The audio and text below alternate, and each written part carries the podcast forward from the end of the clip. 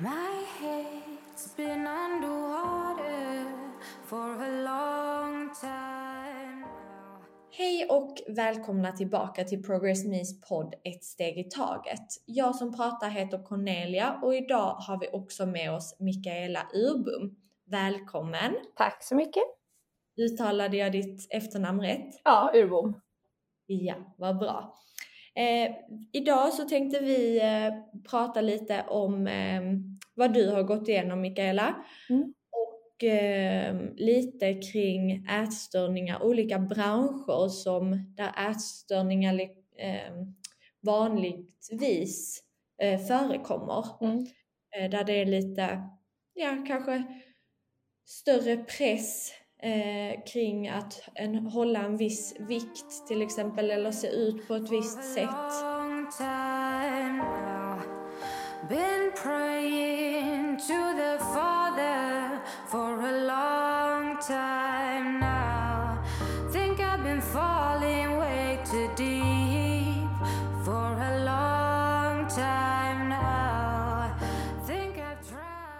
Börja med att presentera dig själv lite.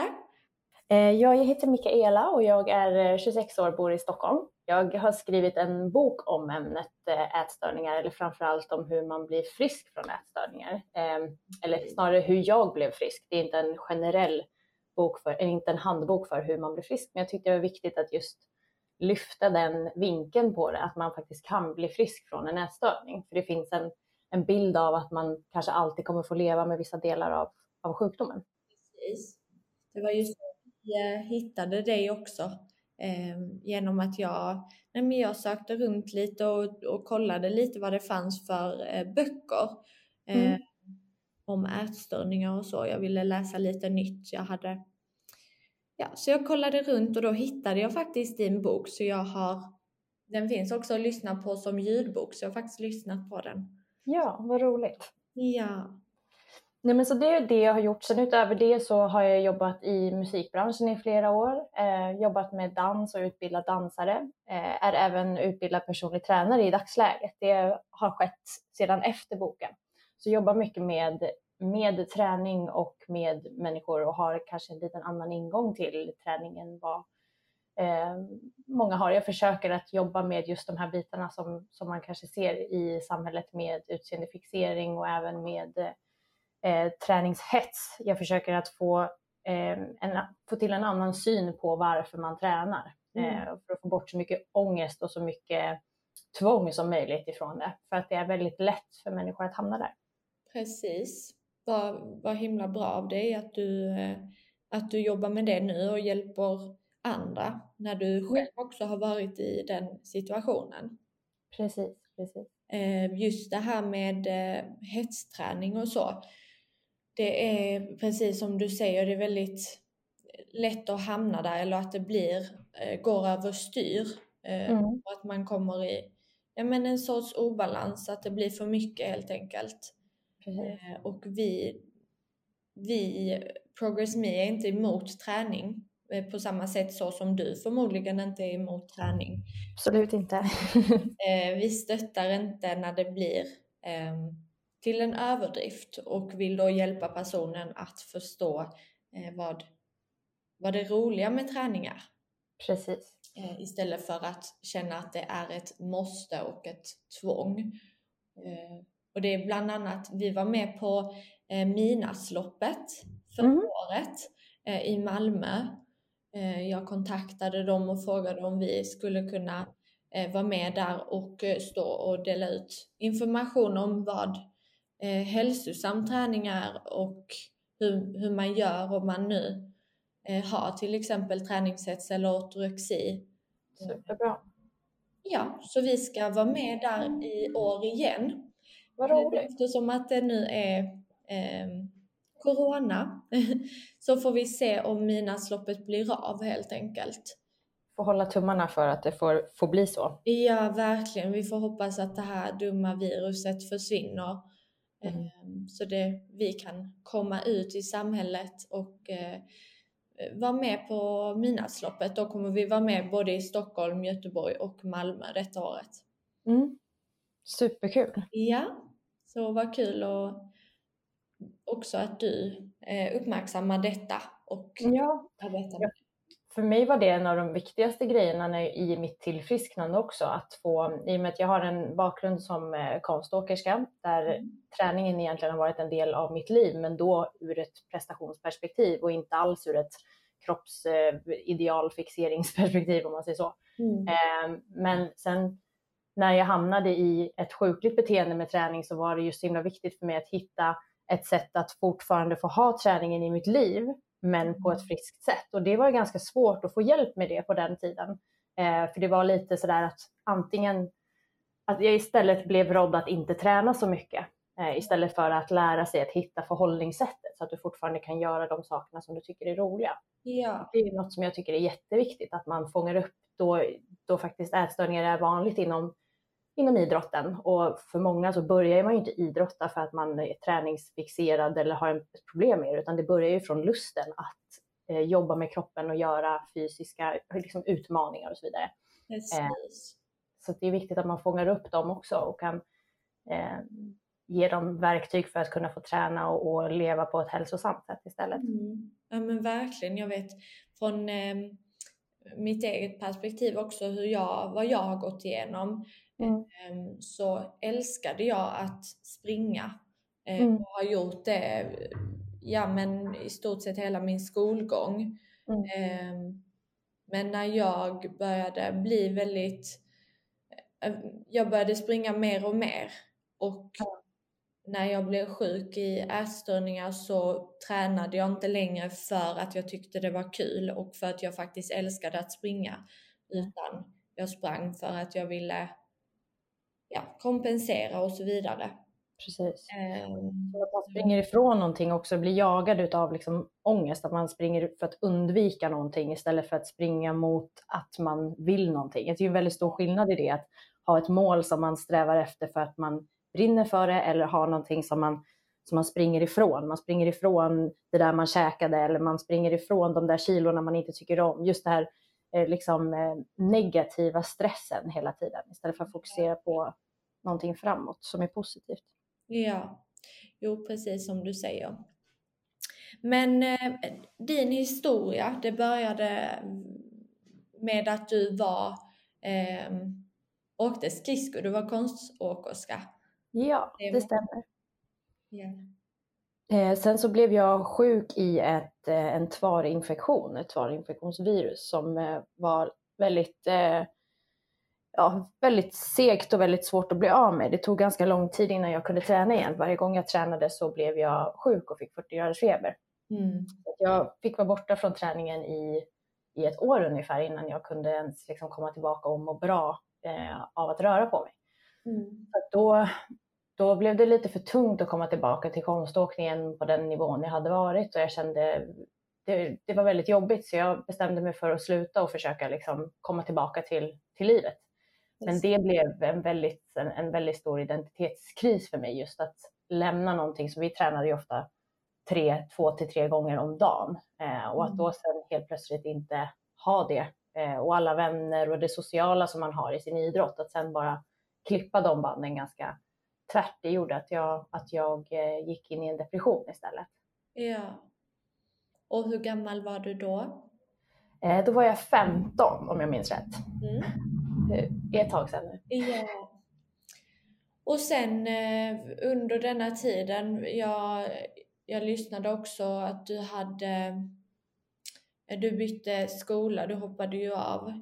Ja, precis. Jag gick i en konståkningsklass där, eller många av mina vänner då som, som jag eh, umgicks med i klassen åkte konståkning och det skulle bli så jobbigt att se dem liksom gå iväg från lektionen för att träna och sådär. Så att jag bestämde mig för att jag, jag byter klass och liksom testar att byta liv helt så att jag inte skulle bli påmind om det så himla mycket. Ja, Men det gjorde tyvärr inte saken så himla mycket lättare. nej, det blev lite fel där. Ja, Ehm, ja. Och sen så, så du bytte skola och var det då du eh, utvecklade din ätstörning precis. ehm, helt liksom? Ja, under det året så eh, började det först, det smög sig liksom på. Eh, det var dels det här med att inte riktigt veta vad skulle jag göra med all den tid som jag helt plötsligt, eh, ja, men helt plötsligt fick från att ha tränat så himla mycket till att inte göra det. Mm. Vad ska jag göra med tiden? Och då blev det att jag gick och tränade eh, fast utan någon målsättning. Liksom. Gick bara till gymmet och tränade för att. Mm. Eh, sen började det, jag började umgås med personer som kanske såg lite annorlunda ut mot vad jag gjorde. Eh, jag var väldigt vältränad och ganska liksom, muskulösa ben, alltid haft, speciellt eftersom att man åker konståkning. Eh, så det, det gjorde väl att jag började jämföra mig med vänner som kanske inte tränade så mycket och tyckte att ja, men jag såg inte ut som dem och det blev väldigt mycket, det är den ålder man är i också, att man yeah. liksom jämför sig med sin omgivning. Och det började sätta massa tankar i huvudet på mig som inte hade funnits där förut. Förut var det liksom konståkning, prestationen i det. det jag brydde mig inte om hur benen såg ut, bara de fungerade och gjorde det de skulle. Liksom. Ja. Men nu blev det ett annat fokus som så småningom då ledde till att jag började dra ner på maten och började öka på den fysiska aktiviteten för att i målet av att bli smalare. Ja. För då trodde jag att jag skulle bli lyckligare, som de flesta. Ja, precis. Um, och din ätstörning, hur långt gick du med den och hur länge eh, led du av en ätstörning? Det är så lite diffust att säga, eh, men jag insjuknade någonstans när jag var 15. Mm. Sen så skulle jag säga att jag blev väl frisk någonstans runt 22. Eh, mm. Friskförklarad tror jag att jag blev vid 21, eh, mm. om jag inte minns fel. Men att jag skrevs ut från SCA helt då. Men att vi liksom 22, det där året man måste anpassa sig, hitta liksom, ja, hitta sig själv och förstå hur jag ska leva utan, eh, utan skyddsnät och allt det där också. Eh, man har ju alltid ett skyddsnät men just känslan av att inte längre, inte längre behöva vara där. Så det, det tar sin lilla tid men friskförklarad någonstans runt 21-22. Mm. Eh, och, och däremellan har det gått väldigt mycket i vågor. Eh, inskriven ibland, utskriven ibland, fram och tillbaka. Eh, och så. Men i en punkt ganska allvarligt eh, då det var fara för, för mitt liv. Liksom. Mm. Usch ja, det, det är vanligare eh, idag än vad, än vad man tror det här med att vad man har gått igenom och Eh, hur många som faktiskt har lidit eller lider av en ätstörning. Mm. Eh, och jag tycker det är jättestarkt av dig att du har eh, tagit dig ur din ätstörning ehm, och blivit som en ny person. Tack. Ehm, fann du, var det någonstans i musiken eller i dansen, var kom det in i bilden liksom? Ja, eh, musiken kom in i bilden faktiskt under en av de värsta perioderna, eh, precis efter den värsta perioden kan man säga. Jag hade mm. börjat att och liksom må lite bättre fysiskt så jag fortfarande fick göra lite saker. Mm. Eh, men där kom musiken in, jag blev antagen till, eh, till en grupp och fick ett skivkontrakt egentligen. Mm. Eh, och det med, som tur var så var jag väl omgiven av människor där som faktiskt såg att det var någonting som inte stämde. Eh, eller man såg det ganska tydligt att jag inte mådde bra. Så att de gav mig lite som ett ultimatum att om du vill göra det här så måste du kunna säkerställa oss att du tar hand om din hälsa. Eh, mm. jag hade lika gärna kunnat träffa människor som hade sagt att vad bra att du är smal eller ja, men man hade lika gärna kunnat träffa människor som sa helt fel saker. Men här förstod de att det här är inte hälsosamt. Mm. Eh, vilket gav mig ett en extra liksom, det gav mig ett mål helt plötsligt att om jag ska få göra det som jag alltid har velat göra och drömt om så måste jag se till att ta hand om mig själv. Och det är inte bara liksom mina föräldrar och mina behandlare som säger det utan även folk utifrån. Um, mm. Det var på något sätt viktigt för mig för när man är i behandling så, där, så kan man ju bli lite så att man inte litar på dem som är runt omkring en. Um, så det var viktigt att höra det även utifrån och förstå att okej, okay, det här är verkligt. Så om du vill göra det här så måste du ta tag i, i ja. din hälsa och må bra. Um, så att jag, det, det var det jag gjorde och då pratade jag med mina behandlare på eh, SCA då som tyckte att det här var helt galet att ge sig in i, eh, speciellt i det stadiet som jag var i då. Men de förstod också att vi alltid varit väldigt sådär envis och behövt någonting väldigt tydligt att sikta in mig på. Mm. Så de såg väl en förändring i hur jag pratade kring att bli frisk för att det fanns liksom en, jag hade en anledning att bli frisk. Jag hade liksom en anledning att fortsätta leva. Jag hade liksom inte haft det innan. Um, och det gjorde att jag sakta men säkert jobbade mig mot att må bättre, i alla fall fysiskt. Sen tog det ganska lång tid innan, innan psyket hängde med. Um, men så småningom så, så föll alla bitarna på plats. Så det är mycket tack vare både musiken och dansen. Ja. Eh, men var det ihop med eh, musiken som du lärde dig dans eller vad man ska säga? Nej, dansen kom in senare. Ja. Musiken kom in när jag var 16, 17 där. Mm. Sen så, vi började, vi dansade då med liksom, i och med artisteriet, absolut. Men sen bestämde jag mig för att jag ville dansa mer seriöst. För att jag hade saknat någon form av idrott eller någon form av träning som just fokuserar på eh, själva prestationen eller det jag ville liksom, det jag ville uppnå. Jag ville ha något specifikt att, att träna mot. Eh, mm. För att slippa hamna i den här limbot att bara träna för utseende hela tiden och sådär. Mm. Eh, och i dans ligger ganska nära konståkning så att jag började dansa och sen kom jag in på en fyraårig eh, dansutbildning när jag var, ska vi se, 19-20 där någonstans. Yeah. Eh, och det förändrade ganska mycket.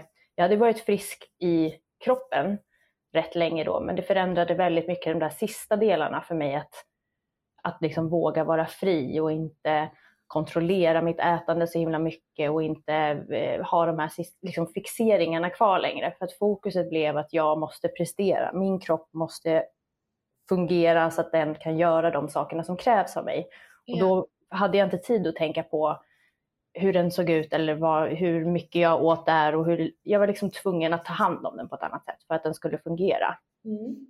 Eh, och det var väldigt viktigt. Jag började liksom komma tillbaka till att tänka mer som en, som en frisk idrottare, eller vad man ska säga, som liksom fokuserar på prestationen och på eh, att man sätter det i första rummet istället för att fokusera på eh, hur ytliga grejer och sådär. Precis. Ja, eh, vad starkt verkligen att, eh, att se det på det hållet. Eh, för jag tänker att i eh, ja, men bland annat friidrottsbranschen mm. eh, att det är väldigt vanligt att de vill prestera bra men för att prestera bra så måste de gå ner i vikt. Ja, absolut. Eh, det... Så, så, det blir negativt på andra hållet.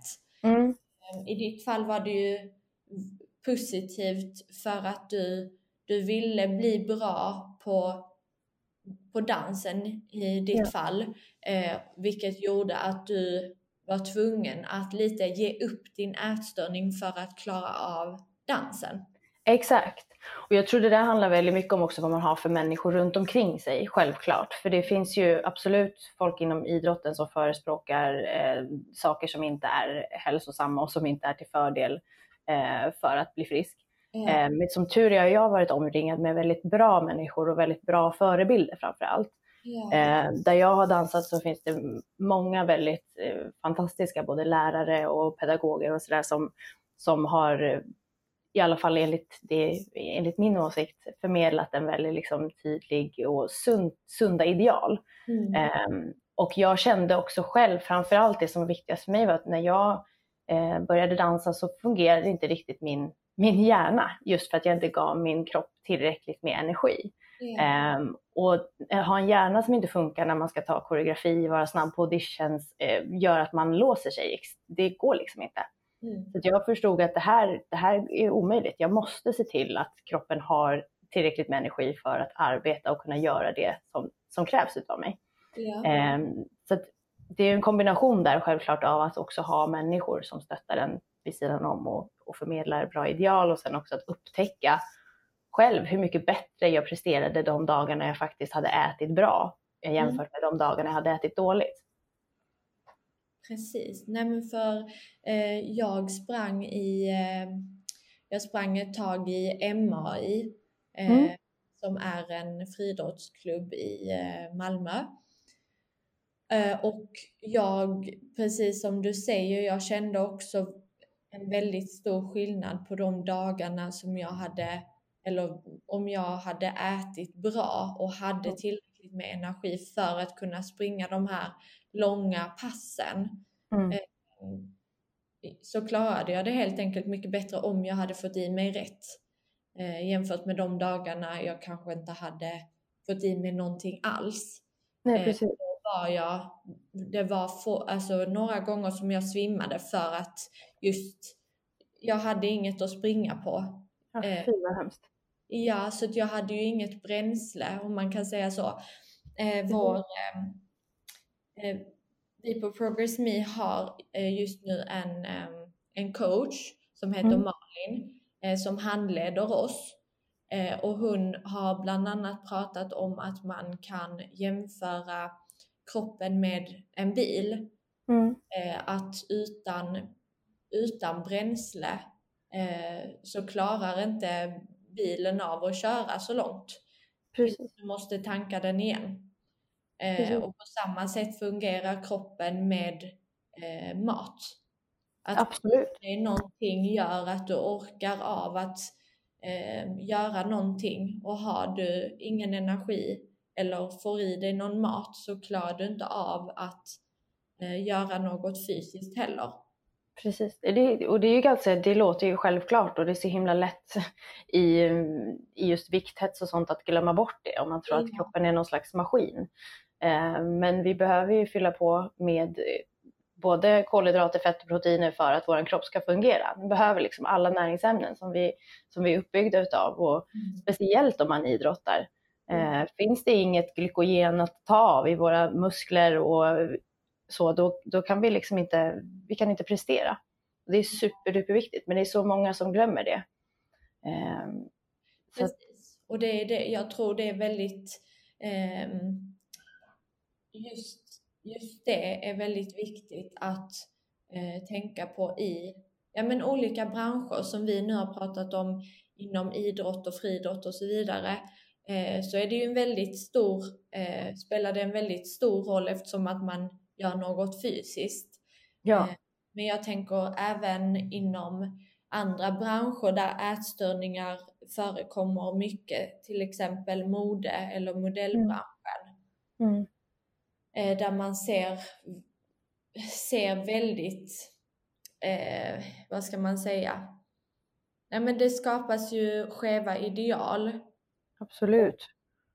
Det är väldigt många som, ja, som går igenom en ätstörning som tror att, eller får för sig att eh, ju smalare desto bättre, desto mer kan de jobba.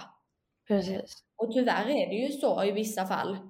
Eh, kroppen inte kan jobba längre. Så det är ju den aspekten också. Att det, det går ju bara en viss till, du kanske får jobben i vissa fall ifall det är skeva som personer som anställer dig och har skev ideal. Men det kommer också komma en gräns där, där du faktiskt inte kommer kunna stå upp längre. precis. Eh, det finns liksom ingen framtid i den vägen som man är på väg. Eh, och just det här med energi, den här tanka bilen och det att liksom Många tror att det bara krävs energi vid fysisk aktivitet, men vi behöver ju energi hela tiden. Bara för att Mm. hålla liksom våra organ levande. Vår Mm. hjärna tar extremt mycket energi. Vi har ju Mm. av med energi under hela dygnet. Eh, så det är ju så otroligt viktigt. Jag, jag tycker framförallt att man borde få in mycket mer eh, ren näringslära i skolan tidigare så att man förstår hur en kropp rent fysiologiskt är uppbyggd och vad, varför vi behöver olika näringsämnen och hur mycket vi behöver utav dem så att man kan få en djupare förståelse för det där. Eh, och inte gå på så himla mycket av medias olika det kommer en ny diet varje vecka. Liksom. Och det, det är ett sätt att sälja för att folk känner sig så otroligt osäkra på någonting som är så otroligt fundamentalt som mat. Eh, och det, det är skrämmande tycker jag. Mm. Jo men verkligen. Precis som du säger. Eh, och jag tänker, det känns ibland som att vi faktiskt är på väg mot rätt riktning. Att vi uppmärksammar eh, fler modeller som eh, inte är, eh, kanske lider av en ätstörning utan har ett, en, en helt eh, normal vikt. Eh, Mm. ser ut precis som vem som helst. Att det inte hela tiden ska bli de här och skapas de här eh, skeva idealen eh, som får väldigt många att, att sträva efter eh, onormala eh, ja. Precis. Jag, absolut, och jag hoppas verkligen att den trenden liksom går går uppåt, att vi kan hitta någon form av eh, något förhållningssätt till variation, alltså till att vi ser alla väldigt olika ut, så att man inte bara byter och hoppar från ett ideal till att men nu är idealet att se ut så här och nästa gång så ska man vara kurvig och nästa gång ska man vara vältränad och sen ska man vara det. Att det hela tiden flyttar sig, att man kan försöka liksom plana ut det där och se att men, det kommer alltid finnas olika typer av människor och det är bra. Vi vill inte se likadana ut allihopa. Mm liksom stryka allt med jämförande. Att ja. vi ska inte jämföra oss med varandra för att ser du ut på ett visst sätt så har du inte mindre betydelse än en annan person som ser ut på ett annat sätt. Exakt. Ehm, det tror jag är jätteviktigt, verkligen. Sen tänkte jag på eh, det här du sa med ehm, Eh, nej men vi pratade ju innan om att eh, bland annat hjärnan eh, mm. behöver ju också energi och så för att, eller du berättade om att du, hade du inte energi eller fick mm. du i dig tillräckligt så eh, kunde du heller inte komma ihåg eh, koreografi och så. Precis, lika Exakt. lätt.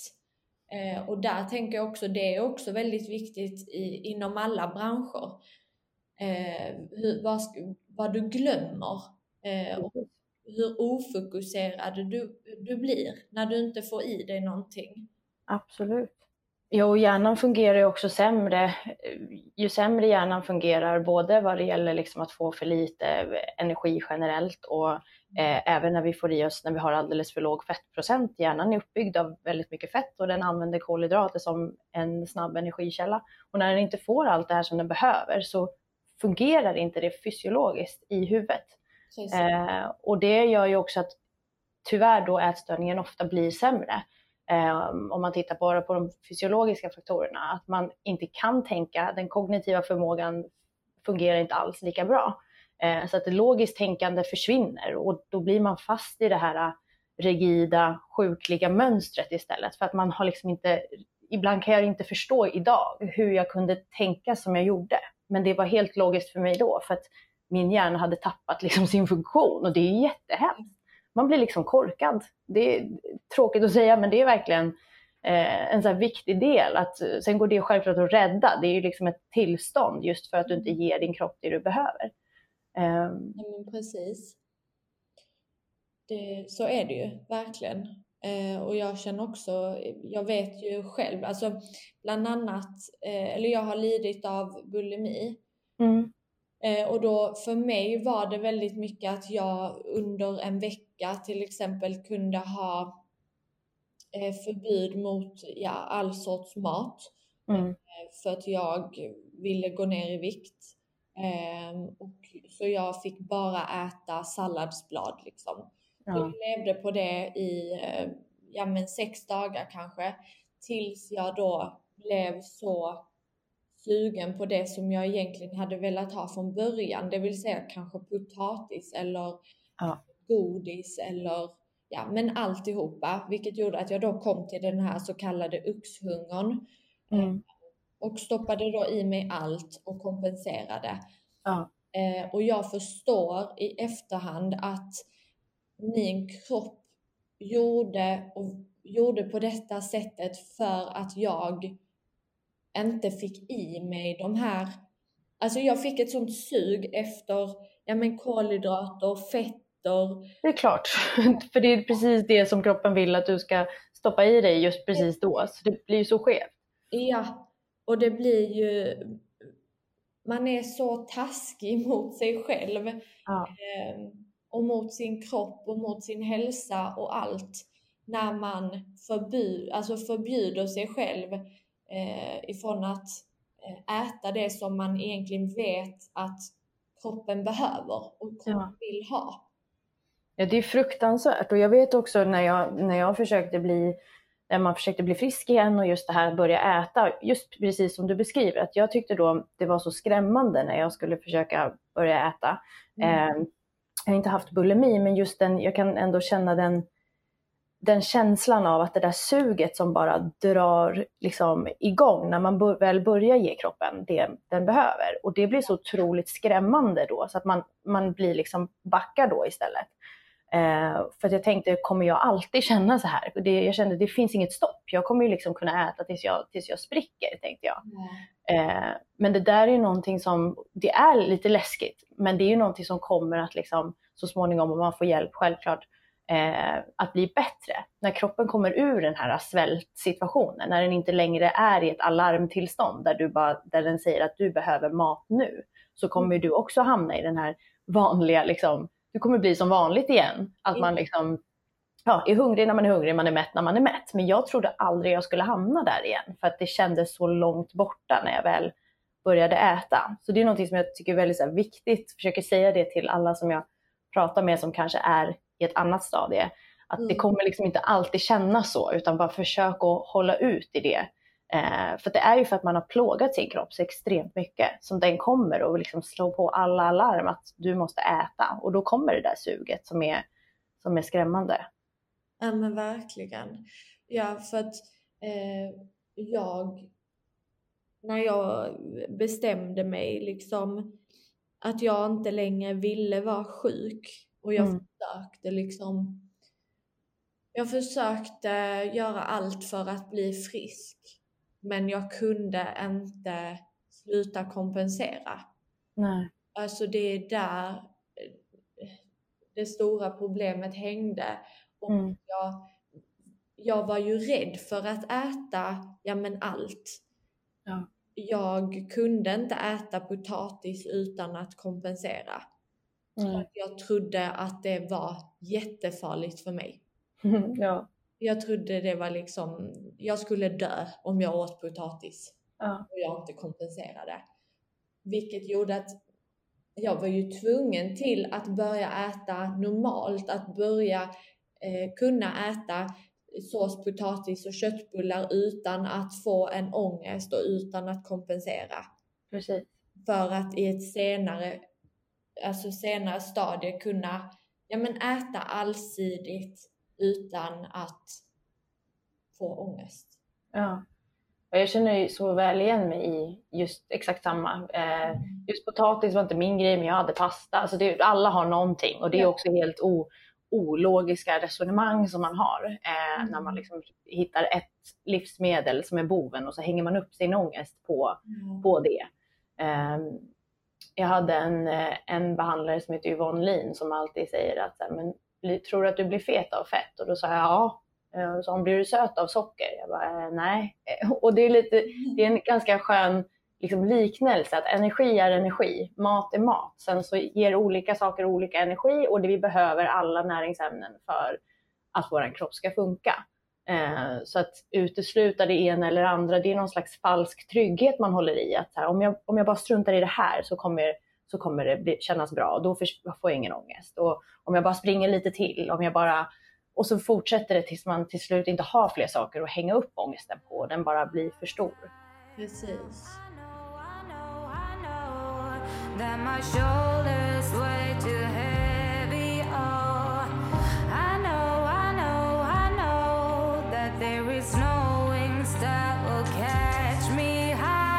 Läskigt också det här med eh, hur mycket man faktiskt eh, lurar sig själv och mm. vad man kommer med för teorier och tankar inombords. För mig var det liksom, men ibland kunde det vara helt okej okay och, och jag vet att min syster också har gått igenom samma sak just med potatis, att det var så läskigt att äta potatis men det var inte så läskigt att äta pommes. Ja, jag fattar. Och det är liksom, det är samma, egentligen kan det vara samma sak som att det var jätte, jätteläskigt att äta pasta. Mm. Men att äta nudlar var inte samma Det var sak. okej. Ja, nej, men, och det är så, jag förstår verkligen den här känslan. Jag, blir liksom, jag skrattar nästan för att jag känner igen mig så i de så här skeva resonemangen som man, Ja. Som man har. Och det, det visar ju också på, och det är inte för på något sätt att, att liksom förminska det, för det är extremt verkligt när man är i det. Verkligen. Och det spelar ingen roll om någon säger att ja, men pasta och nudlar det är samma sak. Det är uppbyggt av i princip samma grejer. Eller att säga att pasta och potatis, det, är liksom, det kommer inte göra någon större skillnad. Eh, men det, det, man lyssnar inte på det då. Jag tror också det har lite med det här just för att du har inte det logiska tänkandet. Man har fastnat i en spiral av liksom negativa oros och ångesttankar som delvis beror på att du inte har energi i kroppen för att kunna tänka ordentligt. Mm. Så det blir bara lättare att tro på sina egna sanningar och lyssna på den där konstiga rösten som, som säger massa sjuka grejer till dig. Och så är man alldeles för rädd för att ens våga tänka att det här är nog inte logiskt, utan det är bättre att ta det säkra för det osäkra. Ja, man lever ju liksom, man begränsar ju sig. Mm. Eh, och man lever tyvärr i en jättestor lögn. Eh, Mm. man, man har en massa teorier för sig själv som man, som man själv har hittat på i, Ja. i sitt huvud. Som man, i alla fall om man blir frisk, då kommer man inse att hur, hur kunde jag göra sådär och hur kunde jag tänka och tro sådär om det där? Precis, ja men verkligen. Falsk trygghet liksom. Att man tror att man har kontroll, men egentligen så är det ju liksom mat och träning som kontrollerar hela ens eget liv. För man liksom offrar både tid att umgås med vänner, restaurangbesök, eh, alltså allt socialt blev ju lidande för min del. För att jag var tvungen att kontrollera min mat, för att jag var tvungen att eh, få in den liksom, mängden träning som jag, som jag trodde att jag behövde för att, för att vara en duglig människa i princip. Mm. Ja men verkligen. Eh, men tillbaka lite till eh, ämnet som vi ska lyfta lite idag. Branscher med ätstörningar. Mm. Eh, tänker du på någon generell eh, bransch som du tänker där ätstörningar förekommer till stor del eller kan förekomma till stor del där, det, där man kanske borde fokusera och arbeta lite mer kring en förändring? Ja, alltså jag vågar inte säga sådär att jag har någon fakta på det eller någon statistik på det, utan det här är min uppfattning, så jag vill bara vara tydlig med det. Eh, men dels, jag vet ju inom, jag har själv jobbat som konståkningstränare i flera år och jag har stött på problemet där. Mm. Eh, och jag har stött på det även när jag var aktiv som åkare. Så att jag vet att det finns en del i den sporten. Eh, och det är väl generellt så i estetiska sporter och även i idrotter där man kanske jobbar eh, eller tävlar i olika viktklasser. Där det är lätt att eh, just om man behöver gå ner i vikt för att passa i en viss viktklass, att det kan bli att det går överstyr. Eh, och även just i estetiska sporter där, du, där det finns ett form av outtalat ideal eh, för hur man ska se ut. Sen tycker jag det finns många, många konståkningsklubbar som, som har tagit väldigt stort ansvar i det och, och, och jobbar förebyggande för att se till att man fångar upp det tidigt och att man förmedlar bättre ideal. Eh, jag vet även att Konståkningsförbundet har gjort en ny uppförandekod och sett till att eh, eh, alla klubbar ska följa en viss typ av riktlinjer för att försöka minska den här typen av problematik. Ehm, Vad bra. det är jättebra, eh, inte bara just ätstörningar men generellt psykisk, liksom, eh, eh, psykisk ohälsa inom sporten. Ehm, men sen är det klart, det finns ju eh, överallt. Jag menar, det finns ju inte minst inom fitness och träningsbranschen också. Precis. Eh. Jag tänkte på det också inom gymbranschen. Ja. Hur, ja men där är också ett väldigt stort jämförande och jag tror att där är, vad kan man kalla det, ett mörkertal kring hur många som faktiskt har en form av ätstörning Absolut. som, som håller på med, ja men antingen har, eh, ja men fitnessbranschen, liksom att man ska gå till gymmet och man eh, dyrkar, eller vad säger man, man tycker om alltså alla de här eh, energidryckerna och proteinbarsen och man eh, går på olika dieter, att man bara äter eh, kyckling och ris varje dag förutom fredagar då man har en Cheat day. Då äter man så mycket så att det eh, slutar med att man ja, kompenserar. Absolut, jag tror att det, det är absolut, finns absolut problem med det. Um, sen just, jag jobbar ju själv inom träningsbranschen just för tillfället. Yeah. Och jag ser väl också att det finns en annan trend som går väldigt mycket åt att um, där, man, där det finns ett sundare ideal också. Så att jag mm. ser det som två sidor. Um, där man kanske mer jobbar med uh, liksom olika färdigheter. Att det finns väldigt mycket många människor nu som har eh, olika typer av färdighetsmål. Alltså jag vill kunna det här, jag vill kunna stå på händer, jag vill kunna springa, jag vill kunna det. Att man har mer liksom målsättningar som, ja. som är mer positiva än att det bara handlar om att nu ska jag få snygg rumpa och, och schysst mage till sommaren. Liksom. Eh, så det finns två väldigt liksom, skilda, skilda läger där skulle jag säga. Mm. Um, men jag tror absolut att det är väldigt viktigt att fortsätta, även om man ser att det kanske finns en trend som går åt, åt eh, ett bättre håll.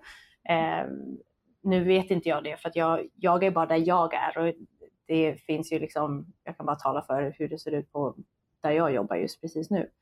Mm. Eh, men det, jag tror att det är ändå viktigt att man fortsätter att jobba med de här idealen så att de inte, så att de inte kommer tillbaka. Alltså man försöker förmedla eh, tankesätt som är mer sunda och jag tycker det är många inom just träningsbranschen, tränare och så vidare som har fått en mycket större förståelse kring just ätstörningar och jobbar väldigt mycket mer proaktivt för att försöka eh, minska det, vilket är jättebra.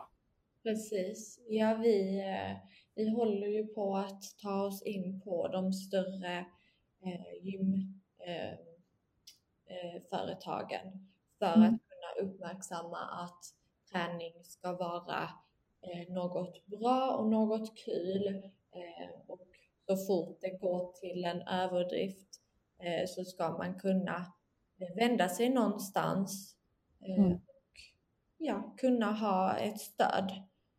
Det är superbra.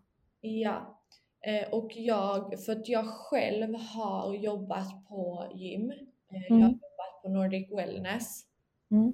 Och jag, vi hade inte någon som uppmärksammade, eller jag tyckte inte att vi uppmärksammade tillräckligt mycket eh, de personerna som var grovt sjuka.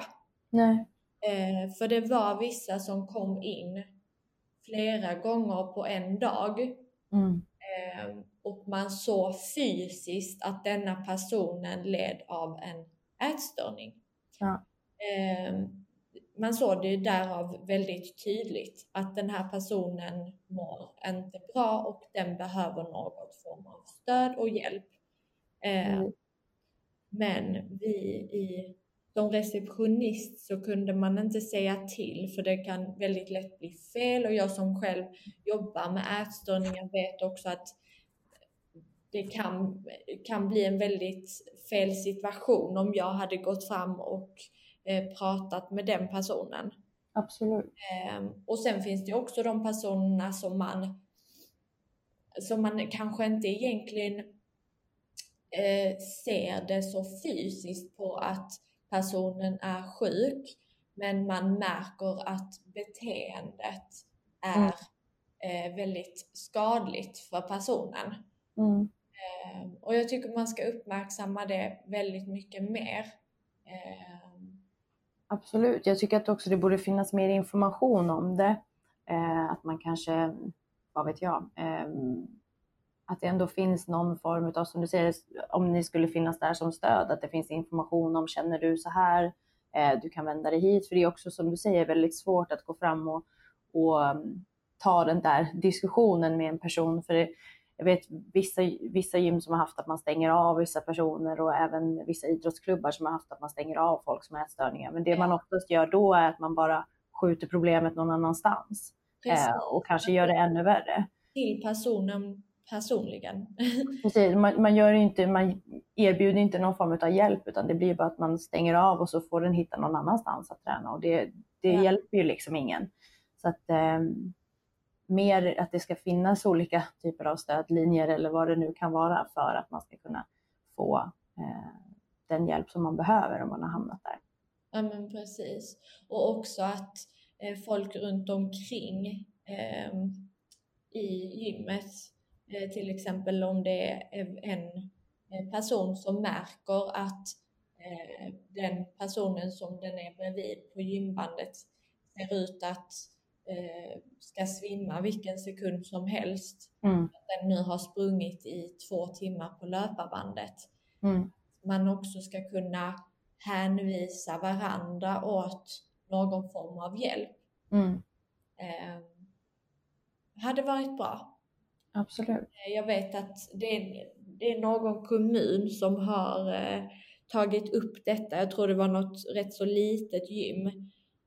Privatgym som skrev en, eh, var med i en artikel just om det här att vi måste hjälpas åt med att minska ätstörningar på ja, men just eh, gym. Mm. Eh, för att det är så vanligt och det förekommer för mycket. Absolut. Helt enkelt. Och det är också faktiskt på, för många kan det också vara på grund av eller på gymmet som ätstörning utvecklas eller börjar. Mm. Ehm, så ja.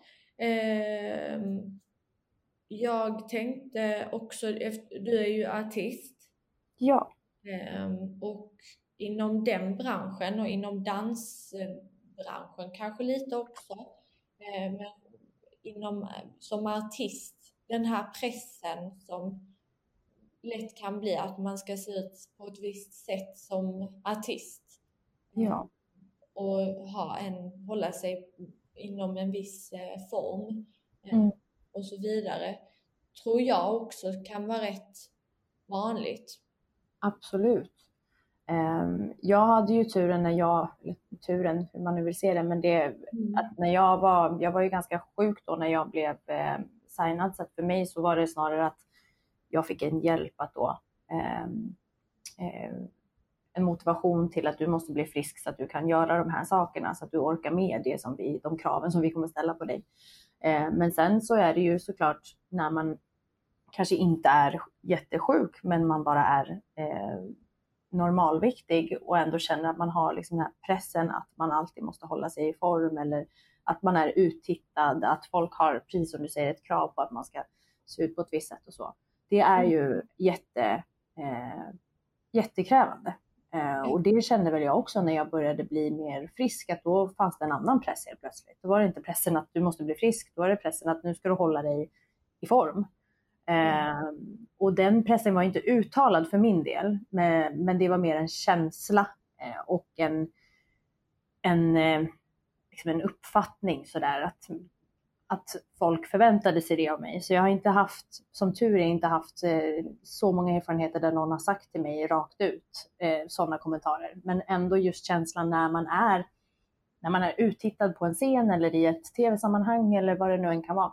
Ja. Så är det klart att man eh, har olika, liksom, man känner sig osäker för det är ett ganska onaturligt sätt att leva på också. Um, och där var jag tvungen, där kände jag väl att dansen var ganska bra för mig för att jag hade den då parallellt och kände att ja, men jag äter och tränar på mitt sätt för att jag vill bli bra på det här. Vad du säger om mitt utseende, det skiter jag i för det har inte med saken att göra. Så där fick jag lite styrka utav det. Mm. Um, men det är ju absolut väldigt, väldigt svårt. Ja, kan jag tänka mig. Verkligen. Just jämförelsen också med andra runt omkring och sådär. Ja, men precis. Det tog ganska lång tid för mig innan jag kände mig, sen kanske man aldrig, jag tror inte jag någonsin kommer känna mig bekväm riktigt med att bli fotograferad till exempel. Det är en sak som jag har fått jobba ganska mycket med. Men ja. ett tag var det just väldigt jobbigt med, med bilder sådär. Um, så att under en, en viss period som när jag jobbade som mest med musiken så, så var det väldigt psykiskt jobbigt. Uh, mm. Att behöva stå framför kameror och behöva har den här pressen och oftast mycket en bild som jag kanske själv byggt upp i huvudet mer än någon annan. Men det spelar inte så stor roll. Det är fortfarande, eh, det blir liksom en press från alla håll. Mm. Ja men verkligen. Jag tror eh, just, just där handlar det ju mycket om eh, självkänsla och självförtroende. Saker mm. som man är bekväm med och inte. I ditt fall då att eh, inte riktigt stå framför kameran och bli fotad och filmad. Mm. Eh, det är något man måste öva på själv och komma över själv. Ja men precis, att, att inse liksom att det händer inte så mycket om det kommer ut en bild som du tycker är dålig eller om det kommer ut en bild som du tycker att du såg tjock ut på eller vad det nu kan vara för att man får för sig alla möjliga grejer i huvudet. Och det var väl det så jobbigaste för mig då både i min process att bli frisk eh, och även när jag hade blivit det. Att jag, kanske, jag var ju så van vid att se en annan kropp som jag hade haft när jag var sjuk i så många år. Och att sen vänja sig vid bilden av mig själv och dessutom bli matad av att se den i både tidningar och olika tv-sammanhang och, mm. och sådär. Det var väldigt svårt för mig att jag fick inte vänja mig vid mig själv i lugn och ro riktigt. Mm. Eh, men samtidigt så gjorde det väl också att jag jag fick utsätta mig för min värsta rädsla och så fick jag lära mig att jag inte, jag dog inte av det. Eh, mm. och det gjorde att såklart det blev lättare med tiden. Sen mm. hade jag hela tiden min psykolog, min fantastiska dåvarande KBT-terapeut Matilda med mig som alltid, vi kunde alltid prata om de här sakerna och diskutera hur jag kände då och varför jag kände så och, och få liksom hjälp med det samtidigt som, som jag gick igenom de här processerna. Din bok, den finns ute och den heter om jag bara vore lite smalare heter den. Ja, så den är ett stort tips från mig. Tack! Att man kan läsa eller lyssna på som ljudbok. Ja. Ehm, om man vill det. Ehm, och där berättar du också eh, exakt hela din resa ehm, och vad du har gått igenom ännu mer djupgående än vad vi har pratat om idag. Ja, exakt. Eh, och den följer dig ända fram till du är hur gammal? Eh, den följer mig väl till, nu ska vi se, 2018 i princip. Så att det är mm. väl eh, tills jag är 25 då. Idag är jag 27. Så lite annat har ju hänt på vägen. Men Vad fint av dig att vara med i detta avsnittet. Men detsamma och fint att ni gör det här. Ja, och du också. Men tack så jättemycket för att ni har lyssnat på detta avsnittet.